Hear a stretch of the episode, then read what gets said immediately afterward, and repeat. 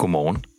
Du lytter til morgenpodcasten Kort om klimaet, produceret af Grøn, i samarbejde med Unge Klimarådet og støttet af KR Foundation. Din vært i dag er Otto Lykketoft. Godmorgen. I dagens tre klimanyheder skal vi først se nærmere på udmelding fra 20 klimaudsatte lande om at stoppe gældsafbetaling til internationale institutioner som led i klimakampen. Dernæst skal vi tilbage til Danmark og Kasø, hvor European Energy's Power to X Project har fået nye midler. Og så tager vi fat i en ny meningsmåling, der viser, at danskerne er mere klimaambitiøse end deres politikere.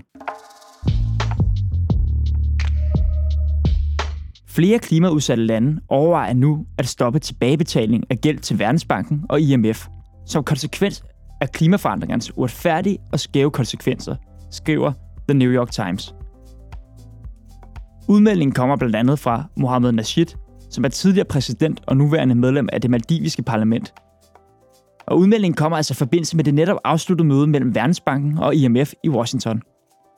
Mohammed Nasheed udtaler, at flere klimaudsatte lande, herunder Maldiverne, ikke blot lever for lånte penge, men også lever på lånt tid. Han kalder situationen for en Sisyfos-fælde og udtaler, fattige lande bliver nødt til at låne penge for at afvære stigende havstanden og storm. Blot for at se katastrofer, der forværrer sig klimaforandringerne, igen ødelægge de forbedringer, der allerede er lavet. Men gælden består, og ofte overlades lande til at låne igen.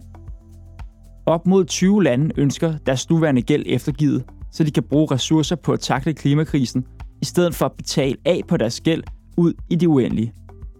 Hvis de 20 lande, der for nuværende overvejer at stoppe tilbagebetaling af gælden, rent faktisk sætter deres plan igennem, så er det flere billioner kroner, der stoppes afbetalingen på. Udmeldingerne kommer frem mod klimatopmødet i Ægypten til november, hvor gældseftergivelse ser ud til at blive en af de helt store diskussioner.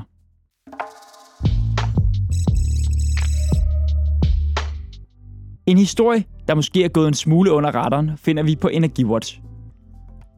Netmediet kan berette om, at selskabet European Energy har fået en saltvandsindsprøjtning til opførelsen af et gangværende Power to X-projekt.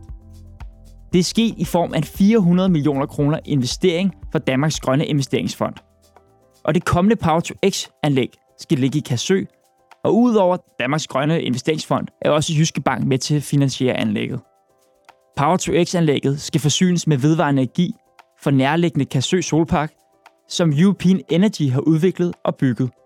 Og solparken er altså den til dato største solpark i Nordeuropa med en kapacitet på 300 megawatt. Det svarer altså til, at solparken i princippet kan forsyne 75.000 danske husstande med grøn strøm. Solparken skal i stedet altså levere energi til Power to X-anlægget.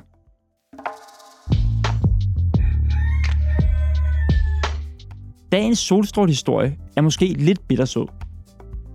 En ny meningsmåling fra Opinion viser nemlig, at hele 58% af danskerne er villige til at betale en langt højere flyafgift, end den regering ligger op til. Et flertal af danskerne er ifølge målingen villige til at betale op til 96 kroner på rejser i Europa og 438 kroner for længere flyrejser. Og med andre ord, altså matche de tyske afgiftsniveauer. Regeringens ambition om en 13 kroners afgift bliver altså fundet decideret uambitiøs af et flertal af danske vælgere.